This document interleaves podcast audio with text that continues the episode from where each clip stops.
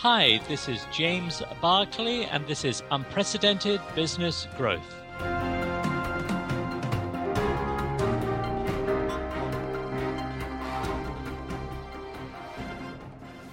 In the summer of 1991, I joined a group of fresh faced underwriting trainees drawn from around the United States. As the only Brit, I was a novelty of sort in a class of 20 or so recent college graduates. We spent two weeks in the company of a man named Bernie Neff.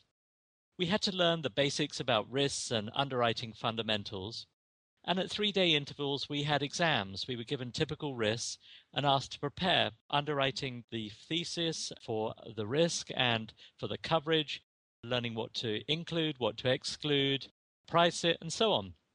On the surface, it was not a fabulously exciting experience. Yet the 20 something people that I was around and Bernie Neff, he particularly had a distinctive skill where he created excitement in the classroom and out of it. He created an amazing urge to learn, to increase your intellectual firepower, to convey your value, and to build your competency and self confidence. In a short sighted restructuring program, 24 months later, he was let go from the company. I look back 20 years plus later at the class of 1991. There are CEOs of mid sized insurance brokerages, senior underwriting executives, COOs of reinsurance companies, and others who've sought worthy and noble positions outside the sector.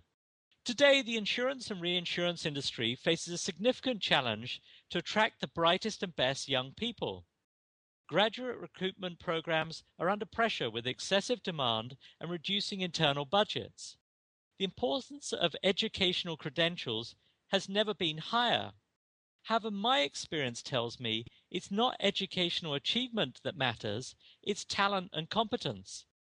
Insurers, intermediaries, and reinsurers will be wise to focus on the following.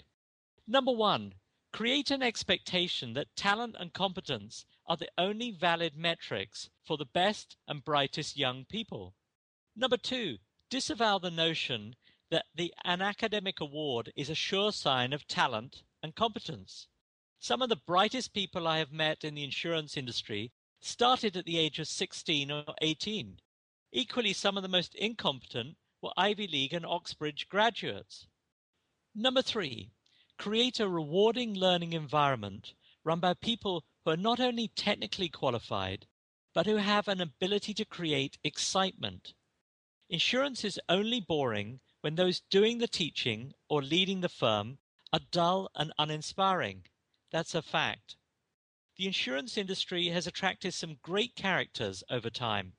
When those characters are allowed to mix their technical competency and passion with the needs of the business, great people will be constantly drawn to work in the sector.